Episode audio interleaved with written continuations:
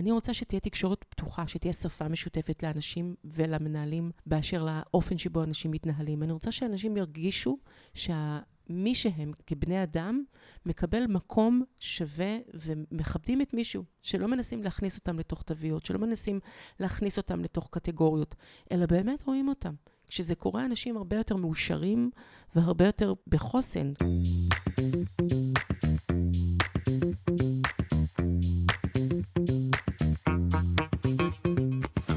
שלום לכולכם, ברוכים הבאים לפרק נוסף של הפודקאסט למצוא את הפלוס. פודקאסט שעוסק בעולם העבודה החדש והמתחדש, ובשאלה כיצד אנחנו יכולים להיות יותר מאושרים במקום העבודה, ומציע טיפים, כלים ועצות, איך אפשר לחוות יותר הנאה, משמעות וסגסוג, במקום שאנחנו מבלים בו את רוב שעות העירות. אני אורן אפל, יועץ ארגוני מזה 20 שנה, הבעלים של חברת פלוס, שמתמחה ביישום כלים ותפיסות ממדע העושר בעבודה. והיום בפרק אני שמח ומתרגש לארח את סמדר תדמור. אהלן סמדר. אהלן, גם אני מתרגשת להיות פה. סמדר, למי שלא מכיר, יזמית ומנכ"לית של חברת קלארו מנטור, ובעבר גם יועצת ארגונית, סמנכ"לית משאבי אנוש. אז אהלן סמדר, וספרי לנו קצת מי את, מה את עושה. אהלן,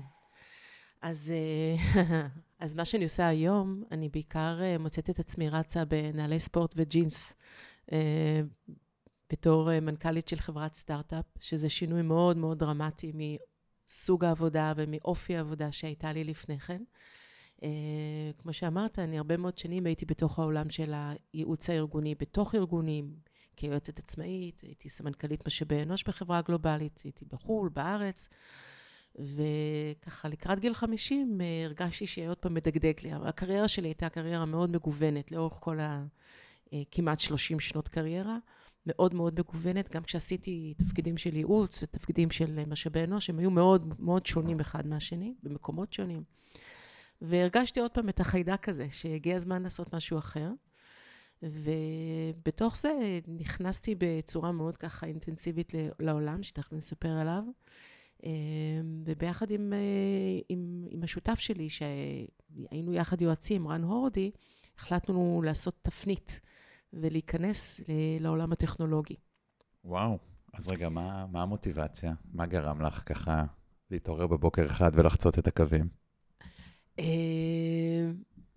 אני חושבת שאם מדברים על מוטיבציות, אז המוטיבציה שלי של גיוון, של יצירתיות, ושל השפעה, הן שלוש מוטיבציות מאוד משמעותיות. אני הבנתי שבמשך הרבה מאוד שנים הבאתי ערך מסוים, במסגרת המגבלות של המפגשים האישיים שהיו לי עם ארגונים ועם נועצים, וראיתי הזדמנות מאוד מאוד טובה להרחיב את ההשפעה ולהרחיב את הערך שאני מביאה באמצעות הטכנולוגיה, וזה מאוד מאוד סקרן אותי, מאוד הלהיב אותי וריגש אפילו לעשות משהו שהוא אחר לחלוטין ממה שעשיתי כל החיים שלי.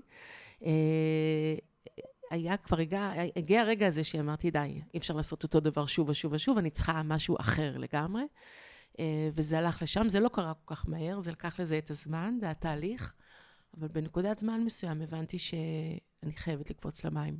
וואו, כבוד. ואיך זה בצד השני? כי יש הרבה מנהלים שהופכים להיות יועצים אחר כך, פחות קורה בכיוון ההפוך. מה רואים משם מהבמה שפחות רואים מאחורי הקלעים? וואו, קודם כל זה אחר. זה כמו להגר למדינה אחרת, שהשפה שם היא אחרת, והתרבות היא שונה, הכל מאוד מאוד מאוד שונה. זה עולם באמת שהוא חדש לי לחלוטין, אני מוצאת את עצמי הרבה פעמים עם ילדים בגילאים של הילדים שלי, עם טרמינולוגיה שצריך ללמוד אותה, ומושגים שלומדים אותם, והלמידה היא מאוד מהירה, הקצב הוא מאוד מהיר, אז אחד הדברים זה הקצב, והדבר הנוסף זה שאני פתאום לא מוכרת את עצמי, כיועצת ארגונית, הייתי המוצר שאני מביאה לעולם, ופתאום יש משהו אחר, ויש לי עוד שותפים. איתנו גם בחברה נמצא שמוליק מרחב, שהוא מלווה אותי הרבה מאוד שנים, ועכשיו הוא גם שותף, ושאול בן מאור, שהוא סמנכ"ל הטכנולוגיות. אז פתאום אנחנו קבוצה. אני לא רגילה לעבוד בכאלה פורמטים, וזה מאוד מאוד שונה. והדבר השלישי זה להיות מנכ"לית, זאת אומרת, האחריות שאף פעם לא הייתה לי, הייתי המנכ"לית של עצמי. כן. החלטתי עליי. ופתאום יש כאן אחריות מסוג אחר. זה פודקאסט על אושר, אז רגע ככה, בשנה האחרונה, רגע של אושר בעבודתך החדשה הישנה, רגע שחווית אושר בעבודה שלך? אני חושבת שהפעם הראשונה שעשינו את הדמו של המוצר, יש לנו כבר מוצר, ללקוחות הראשונים, וראינו את העיניים נפערות, וככה הלסת נפתחת, ואני מסתכלת על שאול, שהוא זה שגם תכנת בעצמו, ואני אומרת, וואו, זה באמת קרה, זה לא, החלום הזה שהיה לי, אז אגב מוטיבציות, זה גם מוטיבציה שיש לי, החלום עתיד, הפנטזיות שלי, פתאום קורמות אור וגידים, ואנחנו רואים את התגובות של הלקוחות למוצר, ואני מבינה שבאמת קורה כאן משהו מדהים. משהו יצא לפועל, יש חיים, יש מוצר. יש מוצר, החלום שהיה קודם באמת איזה משהו מאוד מופשט, פתאום קרה מאור מגדים, והוא אחר, והוא יצירתי, והוא מגניב, ופתאום והוא מביא ערך. והוא שלך, כי בייעוץ אנחנו רואים את זה שקורה לאנשים אחרים, אבל פה את בהגה.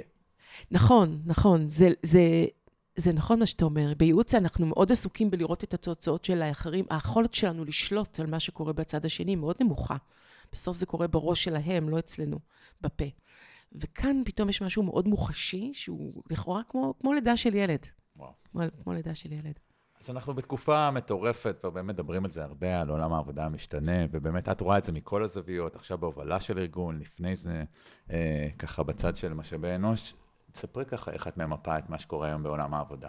המצב הוא לא פשוט בעולם העבודה. אנחנו נמצאים בתקופה, כולנו יודעים, של הרבה מאוד פיטורים, בהרבה חברות, וחברות שלא מפטרות, מקפיאות גיוסים, ויש משהו בהלך הרוח, הפחד הזה, המיתון, המצב הפוליטי, המצב הכלכלי, בעולם אגב, לא רק בישראל, מטלטל מאוד את כל אמות הסיפין של כולם. זה יוצר הרבה מאוד פעמים נסיגה למקום הישרדותי מאוד, למקום כמעט של מלחמת קיום, אצל הרבה מאוד לקוחות שאני רואה, אצל הרבה מאוד ארגונים שאני רואה, חוסר ודאות, אני רואה המון עצב, המון כאב, המון תסכול, המון שחיקה, אני פוגשת את זה גם אצל מנהלים, אני פוגשת את זה גם אצל אנשי משאבי אנוש, ובעיקר פחד, זה מה שהיינו כבר בחוויה של אי ודאות ופחד בעולמות של הבריאות בתקופת הקורונה, אבל היום זה כבר משהו אחר לגמרי, זה סוג אחר. לא התאוששנו מהאור בכלל, אנחנו פוסט-טראומה מהקורונה, והנה מגיעים כל הזמן עוד ועוד ועוד אירועים. וזה אחר, הפעם יש לזה צבע טיפה אחרת. אז מה זה דורש מארגונים ומנהלים? אני חושבת שזה, קודם כל זה דורש מארגונים ומנהלים להיות בהקשבה מאוד מאוד גדולה לפחדים האלה של האנשים, ולהבין שהרבה מהחרדות של ההנהלה לגבי הקיום העסקי מוכל ומשורשר אל האנשים. זאת אומרת, הרבה מאוד פעמים, כמו שאנחנו כהורים נדרשים לפעמים לספוג אצלנו ולהחזיק את הקושי כדי שהילדים שלנו יוכלו לחיות באופן חופשי ומשוחרר, גם כאן אני חושבת שזה דורש מההנהלה הרבה מאוד פעמים לנהל את החרדה, לנהל את מצד אחד אנחנו, מאוד מאוד חשוב לנו שתהיה שקיפות, ושאנשים הבינו בדיוק מה המציאות. אבל מצד שני, אנשים עדיין צריכים להרגיש שההגה נמצא בידיים שאוחזות בו בבטחה. זאת אומרת, גם למרות שבעצמם, המנהלים לא יודעים בעצמם, להיות איזשהו עוגן, ולהציב כיוון, גם במקום שאני בעצמי לא יודע מה הכיוון. לגמרי, להיות איזה מקום שסופג ומכיל ומחזיק את הקשיים, משדר בצורה מאוד ישירה ונקייה מהמציאות, כן? אני חושבת שכאן האמון הוא קריטי, כדי לא לאבד את האמון של האנשים, שיתוף ושקיפות ואמינות בהצבת הנתונים, חייבת להיות. מצד שני, גם הם בעצמם לא יודעים. אף אחד מאיתנו לא יודע מה ילד יום. יש כל מיני ערכות, אף אחד לא באמת יודע. ואני שומע גם ממך, וגם קצת מהניסיון שלי, שזה דורש היום יכולות רגשיות. היכולת גם לשאת את הבלגן הרגשי הזה, וגם להיות שם באחרים, בהחזקה ובהקשבה, בלי יכולת לפתור איזשהו משהו שאני לא בטוח שהם מכשירים, מנהלים ומקדמים אותם. ומגייסים אותם על בסיס הכישורים האלו. לגמרי, אני חושבת שהנקודה הזאת שעכשיו אמרת, הידיעה שיש מצב שהוא מעבר לשליטתי, הוא חזק ממני, אין לי יכולת לפתור, אבל אני שם את זה על השולחן, והנה אני מביא אתכם איתי, זה באמת יכולת שצריכה יותר להיבנות במהלך ההכשרות של אנשים בכלל בתוך ארגונים, ובוודאי בתפקידים ניהוליים, וגם היכולת לעצור רגע ולהיות עם האנשים בקושי. וזה בסדר, המצב הוא קשה, בואו נסתכל אחד לשני בעיניים, המצב, כולנו חווים אותו, אבל לראות את האנשים, לראות את הקושי, זה מאוד משמעותי. טוב, אני מסכים. וככה, איך הכלי שלך, שאתם מפתחים, תספרי קצת עליו, ואיך הוא יכול לעזור לאותו מנהל צוות צעיר, או לאותם אנשים בארגון שמחפשים סעד כלשהו לסייע לאנשים להרגיש מחוברים, להרגיש מאושרים, או אפילו לשרוד? אז אני אגיד אולי רגע דקה אחת קודם. המציאות הזאת שבה מפטרים אנשים או עוצרים גיוסים, לוקחת את הארגונים למקום שבו אין ברירה, אלא להשקיע במי שישנו בארגון. אם בשנת 2022 עיקר מאמצי הארגון היה בלגייס כמה שיותר אנשים וכמה שיותר מהר, ולעמוד בתחרות של שוק העובדים, היום זו סיטואציה אחרת לחלוטין. ויותר מתמיד, ארגונים נדרשים לעשות הרבה יותר, עם הרבה פחות משאבים, כדי לגרום לאנשים שכן נשארו בארגון אחד, לשמור על אנרגיה, לשמור על עוררות, לשמור על שמחה, על עושר, במסגרת הקשיים שקיימים, ולהביא את עצמם, להיות מסוגלים לקום כל בוקר אל אי הוודאות, ולהביא את הכי טוב שאפשר, כדי לייצר תוצאות הכי טובות שיש. וזה דורש מאמצים מאוד מאוד גדולים, גם כדי להאיר את האנרגיה, וגם לעבוד בתוך המציאות הזאת שהיא מאוד לא פשוטה. ולכן יותר מתמיד מנהלים צריכים להסתכל שנייה על האנשים, להבין מה יש לאנשים, מה המשאבים שעומדים לרשותם. הם לא יכולים להביא טלנטים חדשים, הם לא יכולים לגייס מומחים, הם לא יכולים להביא תחומי ידע חדשים, והידע משתנה, הטכנולוגיה, Welcome, Chat, GTP לעולם, קורים כאן דברים ברמה היומית, מבחינת ההתפתחויות הטכנולוגיות, ולא רק בעולמות האלה. זאת אומרת שאנשים כל הזמן צריכים להמשיך ללמוד, להתפתח.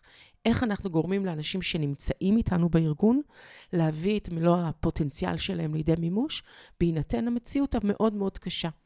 אז זה נכון שהתחרות היא כאילו יותר קטנה, ואנשים כבר לא יכולים, לא רוצים ולא מחפשים בחוץ כי קשה, אבל עדיין התחרות על המשאבים הפנימיים של האנשים, היא תחרות לא פשוטה.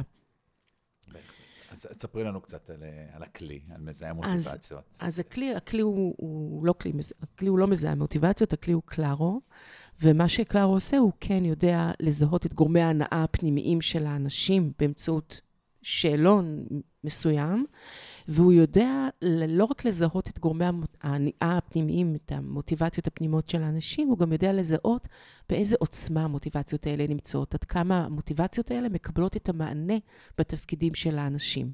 רגע, אני אשר קו על מה זה מוטיבציה בכלל. אז קודם כל, מוטיבציה היא אנרגיה פנימית שגורמת או דוחפת את האנשים לפעולה. היא מוציאה מהכוח אל הפועל את הפוטנציאל שלהם.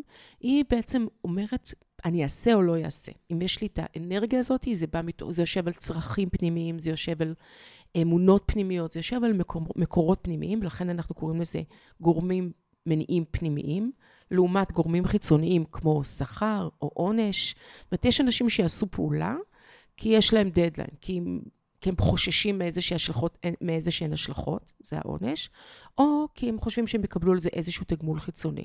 זה החיצוני. זה החיצוני. כן. אלה הם פחות טובים לנו, הם ידוע כבר, מחקרים שנים רבות מוכיחות, שהן יותר יוצרות שחיקה מאשר הנאה לאורך זמן, הן קצרות טווח, הן מאבדות את המשמעות שלהן מהר מאוד. זה הרצברג, נכון? בדיוק. דיסטי וריין. בדיוק, כל אלה. ומהצד השני, הגורמים הפנימיים גם, שוב, הרצברג ודיסי, הם דיברו על הגורמים הפנימיים, על אותם אנרגיות, על משאבים שעומדים לרשותנו, ומאפשרים לנו לממש את מה שיש בתוכנו. המוטיבציות הפנימיות האלה, תדמיין אותן כמו בטריות. יש לך 5 בטריות שעובדות כל הזמן. אין אחת. מוטיבציה היא לא משהו גנרי. היא מורכבת, היא מכלול של מספר גורמים שונים, שהם שונים מאדם לאדם, והם יכולות להיות בעוצמות שונות, בעצימות שונה, ברמה היומית, חודשית, שנתית, במהלך החיים שלנו. היכולת לזהות את העוצמה הזאת ולעבוד איתה, היא אחד הכלים שאנחנו מציעים בעצם באמצעות המערכת למנהלים, כדי להתאים את אופן הניהול שלהם למאפיינים המאוד אישיים של כל אדם ואדם. רגע, זה חידוש, כי כשאני למדתי מנהל עסקים את תיאוריות על מוטיבציה, נבדו אותנו מה עובד בשביל כולם, ואפילו דיברנו על תיאוריות ההכוונה העצמית, מדברת על 3 גורמים, על שייכות, על אוטונומיה, על מסוגלות, ומה שאתם אומרים פה שגם מאוד מתאים לרוח התקופה, שאנחנו רוצים לראות כל אדם כמכלול שונה עם כפתורים וסוללות שונות. נכון מאוד. אחת ההבנות הכי גדולות שהיו לי, ומשם גם הייתה התשוקה לעשות את זה, לעשות סקייל לזה, זה ההבנה כמה למקום האינדיבידואלי יש חשיבות בעולם העבודה החדש. אני מסתכלת רגע לילדים שלי, הילדים הפרטיים שלי, שהם כבר דור ה-Z, בואך הדור ה-Y אפילו, ואני מסתכלת עליהם, ואני רואה כמה הייחודיות שלהם היא משהו מאוד משמעותי בהגזהות העצמית שלהם, בהגדרה העצמית שלהם. אני מסתכלת על אנשים הצעירים שנכנסים לעולם העבודה, הם לא רוצים להיות חלק מקבוצה, הם לא רוצים להיות חלק מטייטל, הם לא רוצים להיכנס, אנחנו לא מדברים יותר על דיכוטומיה, אנחנו נפרדים מהדיכוטומיה, מהתפיסה הדיכוטומית, מהתפיסה שמקבעת לתוך תגיות. אנשים נמצאים על איזשהו רצף, כמעט בכל תחום החיים שלנו. וההבנה הזאת שהעולם הוא בנוי מרשת של רצפים, ומרשת של מערכות שהן הרבה יותר מורכבות, מביאה להבנה שאנחנו לא יכולים יותר להסתכל על הכל. One size doesn't fit all, זה כאילו כבר נהיה קלישאתי, אבל זה באמת אמיתי. אז אם אני מנהל היום 8 אנשי צוות, אני צריך לדעת 8 שפות שונות, ולדעת לכל אחד חנוך הנער לפי דרכו. בדיוק. ואני כל כך מאמינה בחנוך לנער על פי דרכו, ואני מבינה כמה זה קריטי, היכולת שלנו לראות את השונות הזאת, ולעבוד איתה. וא' זה נותן לאנשים תחושה שרואים אותם. מאחד הדברים שאנחנו מגידים בשוק העבודה הנוכחי, בעולם העבודה העתידי, אנשים רוצים להיראות. יצא ממש עכשיו בינואר סקר שעשה גרטנר, ובדק 800 נשאלים מ-60 מדינות שונות, מה הדבר שהכי חשוב לאנשים במקום העבודה? 80% מהאנשים אמרו שהם רוצים להיות בארגון שרואה את האדם קודם. וואו. want to be seen, רוצים להיראות. אבל זה נורא קשה, אני מנהל צעיר, ויש לי בצוות הרבה אנשים, וכל אחד צריך יחס אחר, ויש לי משימות, ויש לי יעדים, ויש לי את החיים שלי. איך עושים את זה? איך אני יודע לדבר 8 שפות שונות? זה באמת נורא קשה, זה באמת מאוד קשה. גם יש מנהלים אגב שיש להם את זה באופן אינטואיטיבי, והם באמת עם רגישות מאוד גדולה וסבלנות ואורך רוח, והם מצליחים לעשות את זה באופן מאוד פשוט, מאוד אינטואיטיבי. ויש כאלה שלא, שזה יותר מורכב להם, שהם מכניסים את האנשים שלהם לתוך איזשהו גיליון אקסל, והם שמים הנה האנשים והנה המשימות, ומה הבעיה? טיק טק תעשו. היכולת הזאת היא לזהות, היא קריטית, וזה בעצם מה שאנחנו נותנים להם בכלי. אנחנו נותנים להם לא רק את היכולת לזהות, אלא גם ממש מניואל, שנקרא פלייבוק, תסריט, איך להתנהל עם כל אחד מהאנשים, אל מול מגוון מאוד רחב של סנריוז, של מקרים, אירועים בחיי היומיום של מנהלים, איך לנהל את השיח הניהולי עם העובד, כל עובד על פי המוטיבציות האישיות שלו. אז בואי ניקח דוגמה. כן. והצעתי את עצמי כדוגמה, לפני הפגישתנו מילאתי את השאלון, וזיהינו את המוטיבציות שלי, ועכשיו נניח את רוצה לרתום אותי למשימה, או לנהל אותי, ושאת מתבוננת על 5 למוטיבציה, נכון? אנחנו מתבוננים על 5? נכון. אז מה את יכולה להסתכל מהמוטיבציות עליי, ואם את המערכת, מה את יכולה להמליץ, איך לנהל אותי בצורה שתגרום לי למחוברות, לאושר? אז בואו ניקח אפילו את הדוגמה שהייתה לנו ממש כאן עכשיו. בסדר, נשתף את המאזינים, הייתה לנו תקלה טכנית קלה, שהיא בעצם קורית כל פעם שמתעסקים בטכנולוגיה, ולא היה סאונד כל כך תקין. ורק בפרק הקודם שהקלטת, הייתה בתקלת סאונד לא כיפית. נכון. ואני אגיד ככה, אז יש לך 5 מוטיבציות באמת מאוד מיוחדות, יש לך מצוינות, שליחות, הערכה, נתינה ותרומה. עכשיו, כשאני מסתכלת על כל אחת מהם זה וואו, וכשמסתכלים על הקומבינציה ביניהם זה עוד יותר וואי. זאת אומרת לכולם, נכון? לא. לך, אתה במיוחד. אז יש לך שליחות, נתינה ותרומה, שהן 3 מוטיבציות שמאוד מאוד עסוקות בעולם הגדול, במשמעות, בשליחות. אתה כולך רתום ופועל מתוך רצון להפוך את העולם לטוב יותר, להביא ערך, לייצר משמעות, לתת לאחרים. מאוד מניע אותך, היכולת הזאת היא לתת. היה לך לא נעים ממני, כשהגעתי מחיפה לכאן, שלא עבד כמו שצריך. הרגשת לא נוח. נכון. זה לא כזה ברור, לך. זה מאוד מאוד ברור, כי אתה פועל מתוך הצורך הזה, בלייצר ערך, בלתת תרומה ונתינה. ויש לך מוטיבציה של מצוינות, וראיתי שאתה לא מסוגל להרפות, כי המצוינות הזאת דחפה אותך להביא את הסאונד למקסימום, למדויק ביותר. והמוטיבציה הזאת של המצוינות, אגב, היא מאוד עוזרת לך, כי הרבה פעמים עם הצורך בנתינה, ועם הצורך בערכה, אתה יכול קצת להיות עסוק באחר, ופחות להיות עסוק במשימה ובתוצאות, אז המוטיבציה של המצוינות מאזנת, ומאפשרת לך גם להביא תוצאות. אז אם אתה מודע לדבר הזה, זה כמו תדמיין שיש לך איזה מערכת של כפתורים פנימית, ואם אתה יודע שאלה הדברים שמפעילים אותך, וברגע שאתה לא יכול לתת למישהו את התרומה שאתה מרגיש מחויב, אבל נורא נורא חשוב לך, איך אתה עושה בלנס? כמו שעושים בלנס בסאונד, אותו דבר. מוריד קצת מוטיבציה של המצוינות, מרלה את המוטיבציה של השליחות, כי אתה יודע שבסוף יצא כאן פרק שיביא ערך. אז הדברים האלה הם תהליכים פנימיים שאנחנו יודעים לעשות. תסנה לי לדוגמה את ה-do's and don'ts. אם אתה היום רואה, קיבלת אותי כחבר צוות חדש, ומילאתי את השאלון, וראיתי את הדבר הזה, מה את בתור מנהלת אומרת לעצמך, רושמת לך כהערה, עשה ואל תעשה עם אורן, כדי לגייס אותי ולרתום אותי למשימה? אז אני כמנהלת, קודם כל, אגדיר לך בצורה נורא נורא ברורה, מה הם המדדים שלי למצוינות, שיכולים להיות שונים מאוד משלך. ראינו אפילו פה, ואמרתי לך, נכון? אמרתי לך תוך כדי, אורן, זה בסדר, אתה יכול קצת להוריד את המצוינות, כי אתה עושה עבודה מעולה. אז ברגע שנתתי לך שם את הפידבק שאתה צריך, יש לך גם מוטיבציה של הערכה, אתה מאוד זקוק לפידבק. ברגע שקיבלת את הפידבק, וגם קיבלת איזושהי לגיטימציה להגדיר מצוינות בסטנדרט שהוא אחר, אז משהו ביכולת לממש היא יותר גבוהה. אז השיח יכול להיות גם איך מנהל מציג, איך אני כמנהלת מציגה לך, את המשימה, או את האתגר, או את הציפיות שלי ממך. זאת אומרת, ישר לקשור לי את זה לתרומה, ולנתינה, ולערך שזה מייצר בעולם, ומשם נרתום אותי. נכון. ולפעמים להחליש מוטיבציה שהיא פוגעת בך, כי היא גורמת לך איזה שהם מסורים, על כך שאתה מעלה את הרף עוד ועוד ועוד, ולפעמים הרבה מעבר למה שצריך, באמת. עכשיו, אם זה פוגש מוטיבציות שהן שונות אצלך, איך מגשרים על הפער? כלומר, אם יש לך, או את חולקת איתי חלק מהמוטיבציות, זה יותר פשוט, אבל אם את... לפעמים לא, אגב, לפעמים הן יכולות להתנגש. אני אתן אפילו סיפור היום מהבוקר, שחנכתי מנהלת שלה ולעובדת שלה, יש כמעט את אותן המוטיבציות, אבל בתמהיל טיפה אחר, והם כל הזמן היו באיזשהו קונפליקט פנימי. יש שם יצירתיות, למידה, השפעה וגיוון. אבל כל אחת לקחה את זה למקומות שונים, הם התבדרו, כל אחת לדרך אחרת. אז השיח הוא לחד לשים על השולחן. אני חושבת שאחד הדברים המשמעותיים שקלארו רוצה לעשות, היא לאפשר למנהלים לנהל דיאלוג פתוח בין המנהלים לעובדים, שרואה את מקורות הפעולה, ומאפשר להם גם להבין איך הם יכולים ביחד לעשות שינוי במשימות.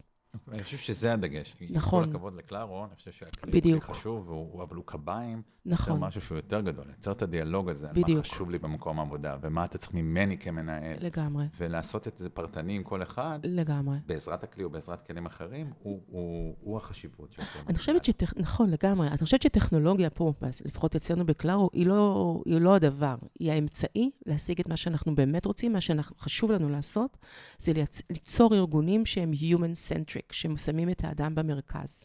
אני רוצה שתהיה תקשורת פתוחה, שתהיה שפה משותפת לאנשים ולמנהלים, באשר לאופן שבו אנשים מתנהלים. אני רוצה שאנשים ירגישו שמי שהם כבני אדם מקבל מקום שווה ומכבדים את מישהו, שלא מנסים להכניס אותם לתוך תוויות, שלא מנסים להכניס אותם לתוך קטגוריות, אלא באמת רואים אותם.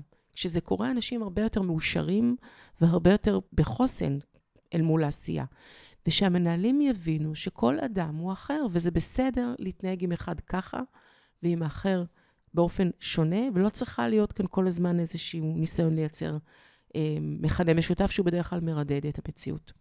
אני אקשה עלייך כמו החיים, ונניח שאני באמת עובד בארגון, יש לי ערך של מצוינות, או מוטיבציה של מצוינות, אבל אני בארגון שאני תופס אותו כבינוני, שאין לו תחושת שליחות, ואני עושה משהו שהוא משרת את שורת הכסף, והמנהל שלי לא נותן לי הערכה, ואני לא חווה שאני בתרומה, ואני מרגיש שחלק גדול מהמוטיבציה שלי אינם במימוש. מה עושים במקרים כאלה? קודם כל, אם יש אפשרות לעשות איזשהו שינוי, אם יש לך יכולת להשפיע ולייצר שינוי, אפילו לעבור לתפקיד אחר באותו ארגון, אז כמובן זה השלב הראשון. אבל אם לא, אני באמת הייתי אומרת לך, לך הביתה. לך תחפש את התפקיד או את הארגון שיאפשר לך לממש את המוטיבציות האלה, כי אתה אחרת תשחק, ואתה לא תצליח לממש את הפוטנציאל שיש לך, אז גם הביצועים שלך יהיו נמוכים, ובסוף הפער הזה יגרום לכם להיפרד ככה או ככה.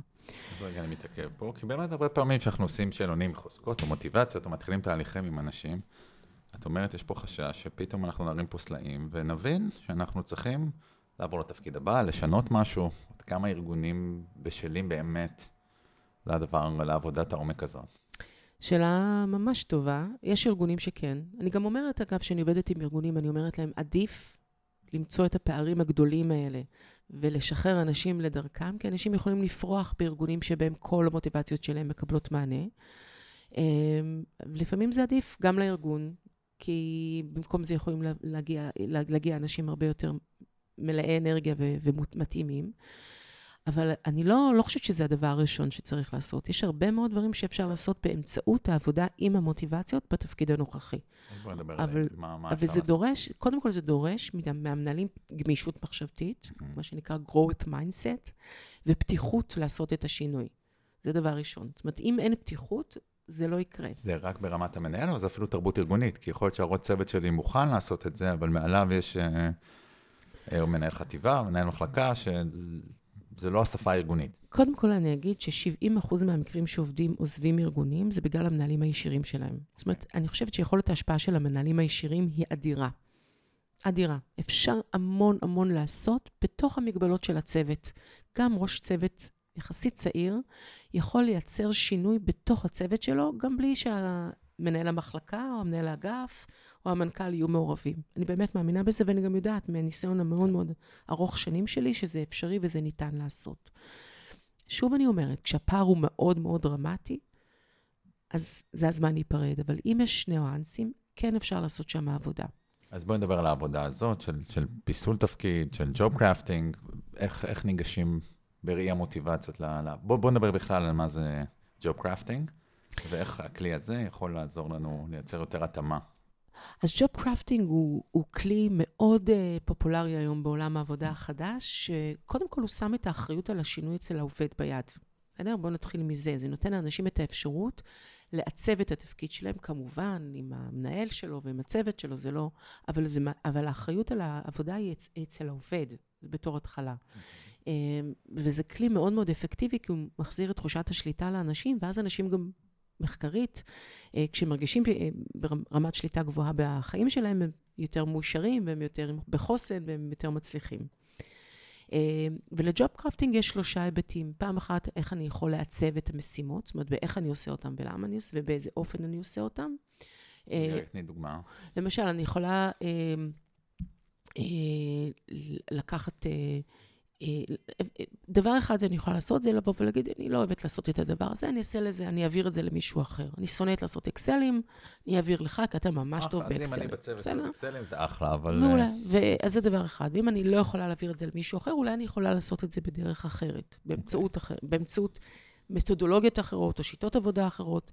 איך אני יכולה לייצר תהליכי עבודה שמאפשרים לעשות את זה יותר טוב? אם לצורך העניין, יש בי מוטיבציה של נתינה, כמו שיש לך, איך אני יכולה לקחת את התפקיד ולראות יותר, בצורה יותר ברורה, כמה ערך הוא מביא ללקוחות אחרים או לחברי צוות. איך אני יכולה לקחת חלקים בתוך עבודת הצוות אליי ולעשות אותם בצורה כזאת שאני ארגיש שאני תורמת לסביבה שלי. אז זה דבר אחד. דבר שני, זה באמת איך אפשר לרתום מערכות יחסים. נגיד, אנשים שיש להם הערכה, כמה אני יכולה למצוא פורומים שבהם אני אציג את העבודה שלי, אפרסם אותם, ואז אני אוכל לקבל יותר פידבקים מעוד מקומות. אז כמובן שאני לא אוכל להציג אם המנהל שלי לא ייתן לי את האפשרות לכך, אבל עצם העובדה שאני מבינה שזה מה שיעשה לי תחושה טובה ועוררות גבוהה ואנרגיה גבוהה, זה כבר משהו שאני יודעת לבקש. בצד השני, המנהלים כמובן חייבים להיות שותפים בתוך התהליך, כי הם צריכים לאפשר את זה. איפה החוזקות נכנסות פה? החוזקות יושבות על 2 דברים מאוד מאוד משמעותיים. הן יושבות על 3 דברים, על כישרון, שזה משהו שאנחנו מגיעים איתו לעולם, על כישורים, skills, זה משהו שאנחנו רוכשים ומתאמנים לאורך זמן, ועל ידע, פורמלי ולא פורמלי, שאנחנו רוכשים באמצעים, שוב, רשמיים, או תוך כדי עבודה, תוך כדי התנסות. חוזקה היא בעצם היכולת שלי לבצע בצורה מושלמת, באופן כמעט עקבי, דבר כזה או אחר. שם אני חזקה. עכשיו, הרבה מאוד פעמים אנחנו חזקים במשהו, אבל לא בכך אנחנו אוהבים אותו. אוקיי. בסדר? אני יודעת שלצורך העניין, אני מאוד מאוד חזקה בלעשות ניתוחים ארגוניים. זה שנקרא בעולמות הייעוץ, אבחונים ארגוניים. אוקיי. מאוד טובה בלהבחן ארגונים. אני נכנסת, אני יודעת, אני שונאת את זה. באמת, אין בי שום תשוקה, שנים ידעתי את זה. אבל אין ברירה, זה חלק מהתפקיד. אז אני מאוד טובה בזה, אבל אני לא מאוד נהנית מזה. אז כשאני לא נהנית מזה, היכולת שלי לעשות אבחון בצורה מאוד מאוד טובה, היא נפגעת. ולאורך זמן אני גם נשחקת, כי אני עושה משהו שאני מאוד טובה, ומצפים ממני לעשות אותו, אבל אני לא אוהבת אותו. אז אם אני חוזר רגע לאזור תפקוד ה-C, או לאזור שבו אני פלואו, שלקוח גם הצמצום של האיקיגאי, אנחנו רוצים שיש שם גם את החוזקות ואת הכישרונות ואת היכולות שלי, ועל זה עונה באמת יותר עולם החוזקות. נכון. גם על השאיפות ועל המוטיבציות שלי, שפה קלארו נותנת מענה לחלק הזה. נכון. וגם מה העולם צריך, או דרישות התפקיד. בדיוק. ועיצוב תפקיד, או פיסול תפקיד, רוצה לתת מענה לחיבור המקסימלי בין שלושת הדברים האלה. בדיוק, בדיוק. ומה שאנחנו רואים זה שמה שמוסיף העיסוק במוטיבציות, הוא מסביר מאוד מאוד טוב באיזה מקומות האנשים יהיו יותר פרואקטיביים ויקחו יותר אחריות על מה שהם עושים. במקומות שהמוטיבציות שלהם מתממשות, היכולת שלהם להביא למימוש את החוזקות שלהם ואת הכישרונות שלהם הוא יותר גבוה. זה כאילו אנרגיה. ומעניין, כי לי למשל יש גם מצוינות כחוזקה וגם מצוינות כמוטיבציה. אז איך זה מתיישב שם? חלק מהפיתוח שלנו של קלארו, זה הזיהוי שלנו שבתוך הכלי שאתה עובד איתו של גלופ, יש קצת עירוב של חוזקה. עכשיו, לפעמים החוזקה היא גם מוטיבציה, ולפעמים היא פשוט חוזקה. בסדר? לצורך העניין, מצוינות יכולה להיות ערך עבור חוזקה. אתה מאוד... מה שעושה, מאפשר לך להצליח באמת, היא שמירה על רמת מצוינות מאוד גבוהה, אבל בעצם כשאתה מסתכל על זה, השפה של גלו מקפלת בתוכה את העניין הזה של המוטיבציות. אז יש שם איזשהו עירוב ובלבול קצת בין חוזקות לבין מוטיבציות, ואנחנו השתדלנו לזקק רק את אותם הגורמים שהם מניעים לפעולה. כמה מוטיבציות יש במודל שלכם? במודל שלנו יש 30 מוטיבציות שונות. הנה דוגמה לכמה דיברנו על ה... או אם את יכולה לחלוק את המוטיבציות שלך. בוודאי. אז המוטיבציות שלי, אין לנו אף מוטיבציה אחת חופפת. אז לי יש... ובכל זאת אני אוהב אותך. למרות זאת, ואף על פי כן. אז יש לי אוטונומיה, יש לי חלום עתיד, יש לי יצירתיות, גיוון, והשפעה. ואם אתה מסתכל על המעבר שלי ללהיות יזמת, אני יכולה לראות איך כל 5 שלי שם מקבלות מענה בפול ווליום. והם קיבלו מענה גם בתפקיד הקודם? איך הם באו לידי תפקיד? אז למשל, בתפקיד הקודם, אני חושבת שהמוטיבציה של חלום עתיד פחות יכלה לקבל מענה. אני יודעת שבהיסטוריה שלי, ברקע שלי, שלמשל הקמתי גוף משאבי אנוש בארגון שלא היה בו משאבי אנוש קודם לכן. שם המוטיבציית חלום עתיד הייתה מטורפת, הייתה בשיאה. ובמקומות, אם אני מסתכלת אחורה, במקומות שבהם הייתי בפיק בקריירה, ובשיא, ובתחושת ערך מטורפת, זה הם בדיוק המקומות שבהם הייתה לי אפשרות לממש את המוטיבציה של החלום, של ההשפעה, של היצירתיות ושל האוטונומיה. כשהם באו לידי ביטוי, ואני יודעת ממש לסמן את זה, הייתי בשיאי. וזה בסדר, או אני יכול לחיות לאורך זמן שרק 3 מוטיבציות שלי זוכות למענה, ו2 רדומות, או שהן לא זוכות למענה בעבודה, אבל הן זוכות למענה בתחומים אחרים בחיים? א', כן. קודם כל, אנחנו אנשים שלמים. אנחנו לא רק אנשים בתוך עולם העבודה. אנחנו בני אדם, אנחנו מכלול שלם של חיים, וזה חלק, אני חושבת שאם אתה לוקח אותי לעולם העבודה החדש, אז העבודה הכי גדולה של עולם העבודה החדש, זה מידת המורכבות וההוליזם שלנו כבני אנוש.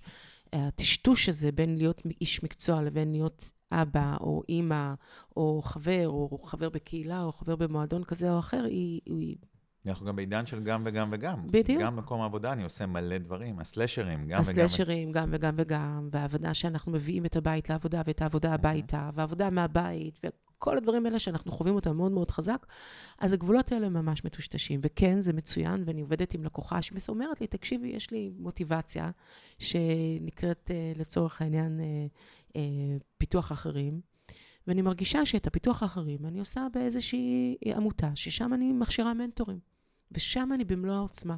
אז זה בסדר שבעבודה שלי זה פחות בא לידי ביטוי. אז אני רואה את זה. עכשיו, אני גם אומרת שמוטיבציות, שוב, זה לא כל, אי אפשר שכל הזמן יהיה בפול ווליום, זה לא אנושי. היכולת שלנו להבין את זה ולעבוד עם זה על פני היומיום, היא גם מאפשרת לנו לאורך זמן לא לשחק. אז יום אחד מעלים את המוטיבציה אחת, יום אחר אנחנו עובדים עם מוטיבציה שנייה. זה נותן לנו יכולת ביטוי יותר מלאה ויותר הוליסטית. איך עובדים את זה ברמה צוותית?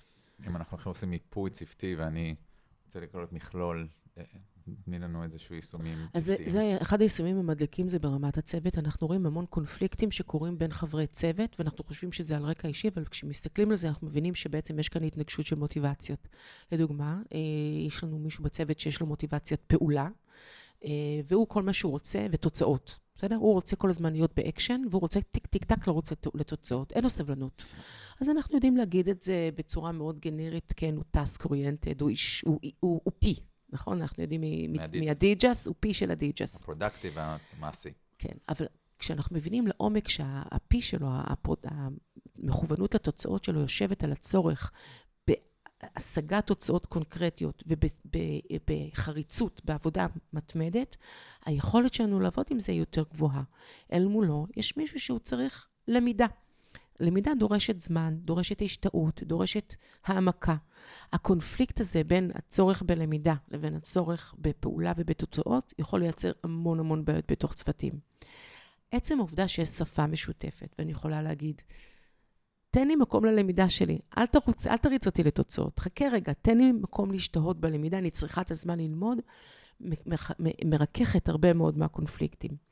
זה פעם אחת. ופעם שנייה, ההבנה שבתוך הצוות יש גורמי מוטיבציה שונים, מאפשרת למנהל לנתב עבודה על פי המוטיבציות השונות של האנשים. ממש הקצת משימות. הקצת משימות, כן, על בסיס. אנחנו עושים ממש תהליכים, כמו שעושים פיסול העבודה, עיצוב תהליכי עבודה, בהתבסס על המוטיבציות, אנחנו מפרקים את מרכיבי התפקיד בתוך הצוות, שמים אותם על הלוח, מסתכלים איזה מוטיבציות של מי מקבלות מענה, איפה, ויוצרים תפקידים חדשים על פי המוטיבציות של האנשים. זה תהליך מאוד עוצמתי. מקסים. אז ככה דיברנו על כלי, בכלל אני מכניס לפחות, תתקני אותי, פרסונליזציה כחלק הכלי של המוטיבציות כחלק מהרצון לתת מענה לפרסונליזציה. מה עוד מאפיין את עולם העבודה החדש? איפה מילים כמו, נגיד, משמעות? קודם כל, תמיד המילים משמעות, אנחנו כבר עשור מדברים על זה שהאדם מחפש משמעות, זה לא נכנסה. כן, אבל עכשיו הגיעו חבר'ה צעירים שדורשים משמעות, הם לא מחפשים משמעות. ועכשיו הם לא מחפשים, הם חיים בעולם שהם מייצרים לעצמם משמעות, וזה מדהים לראות, אני רואה את החבר'ה האלה, הם באמת, באמת באים עם סט ערכים מאוד ברור, ועם רצון גם לממש אותו. אני חושבת שקודם כל משמעות קורית, כשאנחנו מביאים את עצמנו לידי ביטוי במלואנו, אז אנחנו קודם כל הופכים להיות משמעותיים, וגם מייצרים משמעות, ולצד זה הם בהחלט מחפשים להיות בארגונים שמביאים ערך לעולם, שזה מקסים לראות. אז הנושא של משמעות הוא מאוד חזק. עוד דבר מאוד מרכזי זה ההבנה, אני חושבת שפה יש מסר מאוד מאוד חזק, שהעבודה היא לא הקריירה היא לא חזות הכל. התפיסה שאני לפחות גדלתי בה, שהזהות שלי, ואגב שאלת אותי קודם על השינוי שאני עוברת, השינוי הכי דרמטי שקרה לי במעבר, מלהיות יועצת ארגונית להיות מנכ"לית, זה הטלטלה שחוויתי, ולשנות את הזהות העצמית שלי. כי שנים אני הצגתי את עצמי, שלום, אני סמדר תדמור, ואני יועצת ארגונית, ופתאום מה? התפקיד שלי, המקצוע שלי, היה חלק מהכרטיס ביקור האישי שלי כאדם. וזה לא קורה יותר. אנשים כבר לא רואים בקריירה את הדבר המרכזי שמגדיר אותם. ומה המשמעות של זה ליום-יום? וביום-יום זה בא ואומר שהעבודה היא עבודה, היא חלק מהמרכיבים שהופכים אותי לבן אדם שלם. אני לא... ואז כל מערכת היחסים בין האנשים לבין הארגונים משתנה. הצורך הזה לרצות את הארגון, את המעסיקים, לא קיים יותר. אנשים ברור להם לחלוטין שהעבודה היא רק חלק ממכלול החיים שלהם, היא רק מרכיב אחד, לכן גם הקריירה מקבלת איזשהו מקום פחות משמעותי בחיים. ולכן קל לי לעזוב, וגם התפחות גדול, שברגע אני לא מקבל מענה. כן, קל לי לעזוב, וקל לי ללכת למקום אחר, וקל לי לחשוב על קריירה אחרת, וקל לי לחשוב על זה שאני, אם עשיתי פעם, הייתי מפתחת, והיום אני יכולה להיות משהו אחר לחלוטין, מדריכת יוגה. אם זה היה חלק מאוד משמעותי בזהות שלנו, הקריירה והטייטל, אז מה מחליף אצל החבר'ה הצעירים, או בעולם העבודה החדש את הדבר הזה? אני חושבת שמה שמחליף אותם, קודם כל, זה החיבור האמיתי למי הם, לאותנטיות שלהם כבני אדם. מחפשים את הפנימה. ולכן, אגב, החיבור למוטיבציות הוא נורא נורא משמעותי, כי המוטיבציה היא לא בהכרח קשורה לפעולה כזאת או אחרת. אם אני, יש לי מוטיבציה ליצירתיות, אני יכולה להיות מאוד יצירתית כיועצת ארגונית, ואני יכולה גם להיות מאוד יצירתית אני לא יודעת מה, מעבירת סדנאות ביצירה או כזה משהו אחר, או במנכלית של חברת סטארט-אפ. אז הדבר הזה שהאנרגיה הזאת היא לכאורה אמורפית, היא יכולה לקבל מימוש קונקרטי במגוון מאוד רחב של אפשרויות. אז אני יכולה להיות נהגת אובר, ואני יכולה להיות מנהלת מוצר בחברת סטארט-אפ אחרת, אוקיי? ובשני המקומות האלה, המוטיבציה שלי להתחברות עם אנשים תקבל מענה. אז אני ככה לוקח אותך קדימה, ואיך את רואה, לאן זה יתפתח מפה עולם העבודה, איזה טרנדים או תנועות או תנודות את צופה? אז קודם כל, אני כבר רואה טרנד שנמצא היום בשנת 2023, שנקרא הגיוס השקט. אוקיי, זה השטג חדש שנולד בטיקטוק? זה השטג חדש, כן, אני לא יודעת אם נולד דווקא בטיקטוק, אבל יש דיבור על quiet hiring. מה זה אומר? שמה שזה אומר, קודם כל, הארגונים מבינים שצריך לעבוד עם מה שיש. אנחנו בפסיכולוגיה חיובית, זה חלק מהתפיסה, כי הפיטורים רבים, כי יש איום כלכלי, אז אנחנו צריכים להבין שאנחנו לא יכולים לגייס, אנחנו צריכים לגייס את המשאבים הפנימיים. זה מדבר על מוביליות פנים-ארגונית, על ניידות פנים-ארגונית, ועל היכולת להעביר אנשים מתפקיד אחד לתפקיד אחר, ממקצוע אחד למקצוע אחר, בתוך הארגון. זה אומר להשקיע בהם, בהכשרות, בפיתוח מיומנויות חדשות, בהגדלת האמפלויאביליות שלהם, כשהגדלת האמפלויאביליות היא סוג של תגמול שהוא שווה כסף. כי אם אני מלמדת אותך מקצוע חדש, אתה מחר בבוקר יכול לקחת ולהשתמש בו גם במקום אחר, אתה מקבל מזה ערך רב. ולמה זה quiet? כי ה-quiet הוא... זה מעניין, כי א' הוא קורה, זה לא איזה רעש וצלצולים, זה פשוט תהליכים שקורים בתוך הארגונים, זה קצת זוכה, בהשטגים של הטיקטוק, הוא קצת זוכה להרמת גבה צינית. כי לפעמים אנשים, החבר'ה האלה אומרים, אוקיי, אתם מעבירים אותי מתפקיד לתפקיד, בואו תתגמלו אותי בהתאם. אם אתם עושים לי הסבה מקצועית, אז בואו גם תעלו לי את המשכורת, בואו תיתנו לי גם כסף על זה. אז יש כאן איזה שהם שני היבטים לדבר הזה. זה מעניין אותי מאוד לראות לאן זה יתפתח. אבל אני חושבת שיש יותר הבנה, שבואו נמצא את המשאבים שעומדים לרשותנו פה ועכשיו, יש לאנשים בהבנה של האנשים יש המון פוטנציאל. כן. ובעיניי זה, אם נצליח את זה לקחת לדבר הבא, להסתכל על האפשרויות הגלומות בבני האדם, ואת העושר האנושי שקיים, יש כאן הזדמנות מאוד מאוד גדולה, וזה לוקח אותי לעוד... אני אקריא פה את הציטוט שפותח את הספר של מחולל המוטיבציה, שהציטוט של מיכל אנג'לו, שאומר שבכל גוש שיש, רואים לנגד עיניי, הוא אמר, אני רואה את הפסל שעומד על תילו, וכל מה שאני צריך לעשות זה לחצוב את הקירות שקולעים אותו. זאת אומרת, בעידן הזה, אנשים יודעים לראות שיש אור בכל אחד בפוטנציאל, והתפקיד הניהולי, האישי, הארגוני, הוא לקייר החוצה את אותו פוטנציאל אנושי שקיים בכל אחד מה... היינו רוצים, נכון, זה כאילו הרצון שאנשים יראו את הפוטנציאל, זה עדיין קשה, אנשים נוטים לתייג, יותר קל למוח האנושי, קשה לו עם עושר ועם שפע ועם שטף של אינפורמציה, אז לכן הוא כל הזמן מנסה לייצר איזושהי הזדמנות להכניס את האנשים לקוביות כן. שקל יותר כן, לשלוט כן. בהם. כן. אז ככל שאנחנו נאמן את עצמנו, אני חושבת שזה השינוי של העולם החדש, היכולת להסתכל רגע על הדברים לא בתוך פרספקטיבה צרה, אלא לראות יותר את הרשת, לעבור, ואני חושבת שזה אולי השינוי המאוד מאוד גדול. את הרשת ואת העומק. את הרשת ואת העומק. החשיבה הרשתית, אז הדור הצעיר הזה שאנחנו, אני מגדלת אותו בבית, אבל היום הם כבר תופסים מקומות יותר חשובים, מרכזיים בעולם העבודה, הם חושבים רשת, הם חושבים רשתי. הם חושבים שטוח, הם חושבים רשתי, והם מבינים גם את היכולת המובילית שלהם במינוף כמה שיותר רשתות בחיים שלהם. ככל שאנחנו נדע לממש את זה יותר ולעבוד באופן רשתי, היכולת גם להביא יותר אינפורמציה לשולחן וגם לאבד יותר אינפורמציה היא יותר גדולה.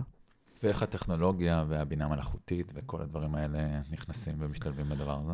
אני חושבת שטכנולוגיה ובינה מלאכותית הם מאסטם פה. בואו ניקח את זה רגע ובואו לא נברח מזה. אני חושבת שלא צריך לפחד מזה. במשך כל השנים תמיד ראינו שטכנולוגיה רק הקפיצה את המין האנושי לעוד מדרגה ולעוד מדרגה. אני חושבת שבעזרת הטכנולוגיה אנחנו מאפשרים לעצמנו לחדד את החלקים שהם באמת אירוח אנושי, שבו אנחנו מביאים את היכולות האנושיות שלא קיימות במכונה. הן מאפשרות לעשות יותר מהר דברים שפעם לקחו יותר זמן. זה מהמהפכה החקלאית, דרך המהפכה התעשייתית, גם המהפכה הזאת. אנחנו הולכים לתוך מהפכה רשתית. הידע האינסופי שקיים ברשתות, אם אנחנו נדע לחדד את המיומנויות שלנו, של שאלת שאלות, של ניתוח יותר עמוק, של יצירה, של co-creation, אז היכולת שלנו לעבוד עם הטכנולוגיה, רק תקפיץ אותנו למעלה. אז מה שאת אומרת, ואני גם שותף לזה, שהתהליכים האלה יכולים לחיות במקביל. כלומר, מצד אחד, יש יותר הליכה לטכנולוגיה, וחלק מהאנשים יוחלפו על ידי רובוטים כנראה בעתיד, אבל זה מעורר דווקא את הצורך של הייחודיות בצדדים הרגשיים, והלב, והאהבה, והקרינג, והאושר, מופקד יותר אצל האנשים, וזה תפקיד שאנשים עשו פחות טכנולוגיה, ויעשו יותר קרינג ויותר לב ויותר הפינס. ממש ככה, כי ברגע שאתה לא צריך להתעסק בעבודה השחורה, אתה פנוי רגשית, אתה פנוי בזמן, ואז היכולת שלך באמת להיות במקומות הרגשיים הוא יותר גדול, וגם זה המקום שבו יש השלמה ליכולות של הטכנולוגיה. זה הדבר שבינתיים, כן, אנחנו לא יודעים, כן, מי שראה את Westworld יודע שיש גם אופציה כזאת, אבל כל זמן שהטכנולוגיה עוד לא נותנת את המלא הרגשי האמיתי העמוק, את הקונקשן, את האהבה, את האכפתיות, את המגע האנושי, אז יישאר לנו יותר זמן פנוי לעשות את זה. וזה נשמע לי... אופטימי. כן, מסע מאוד מאוד אופטימי. מה עוד חשוב לך להגיד ולא שאלתי? מה שבאמת מאוד מאוד חשוב לי זה... אנחנו באמת, אתה אומר את זה בפתיח, וזה נורא נורא נכון, רוב השעות שלנו אנחנו נמצאים באזורי העבודה.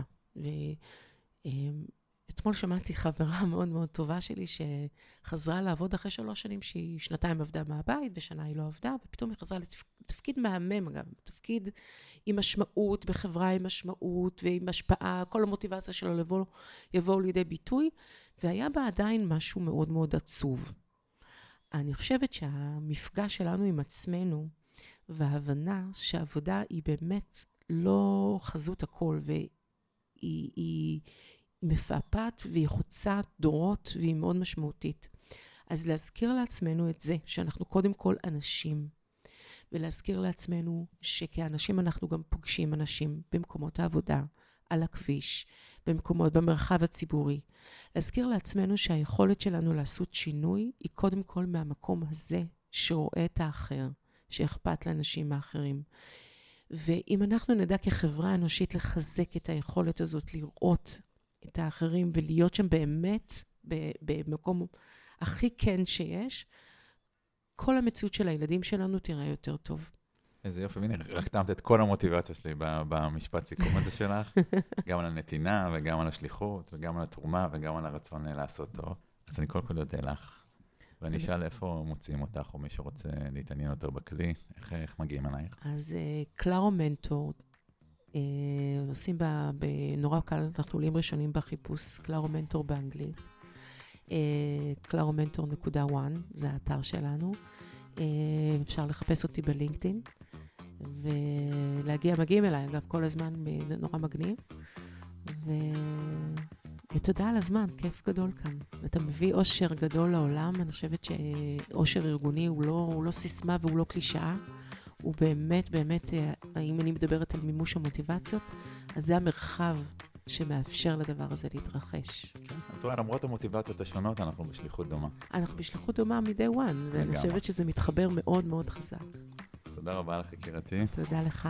תודה לכם גם, ואם מצאתם ערך בפרק, אתם מוזמנים להפיץ אותו לאנשים אחרים. ושתי הודעות, אם אתם רוצים לפגוש את סמדר תדמור ואותי, פנים אל פנים ועוד 30 דוברים, אז נספר לכם שב-17 למאי מתקיים כנס בוסט, הכנס האינטראקטיבי הכי גדול בישראל בתחום של engagement בעבודה, כנס שמציע הרבה מאוד כלים וטכניקות לאיך אנחנו יכולים לשמר ולפתח עובדים בצורה חווייתית. כנס באמת עשיר של סדנאות ופרזנטציות ופאנלים, אז אם מעניין אתכם אתם ממש מוזמנים להירשם בקישור למטה, וגם למאזיני הפודקאסט יש הנחה של 20%, הקוד יפה למטה, BOOST-DISCOUNT. ונספר לכם גם שהמחזור השמיני של האקדמיה לאושר ארגוני נפתח ב1.6.2023, מסגרת למידה של 7 מפגשים שבהם אנחנו מלמדים אתכם את כל מה שאתם צריכים לדעת בשביל לייצר מקומות עבודה מאושרים, בריאים ומשגשגים יותר.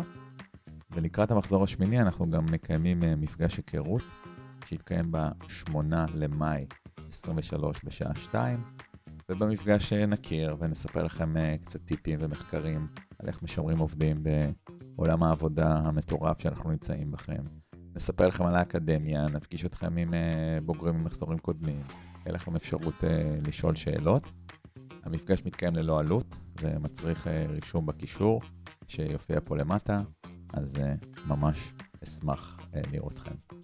אז להתראות וניפגש בפרק הבא.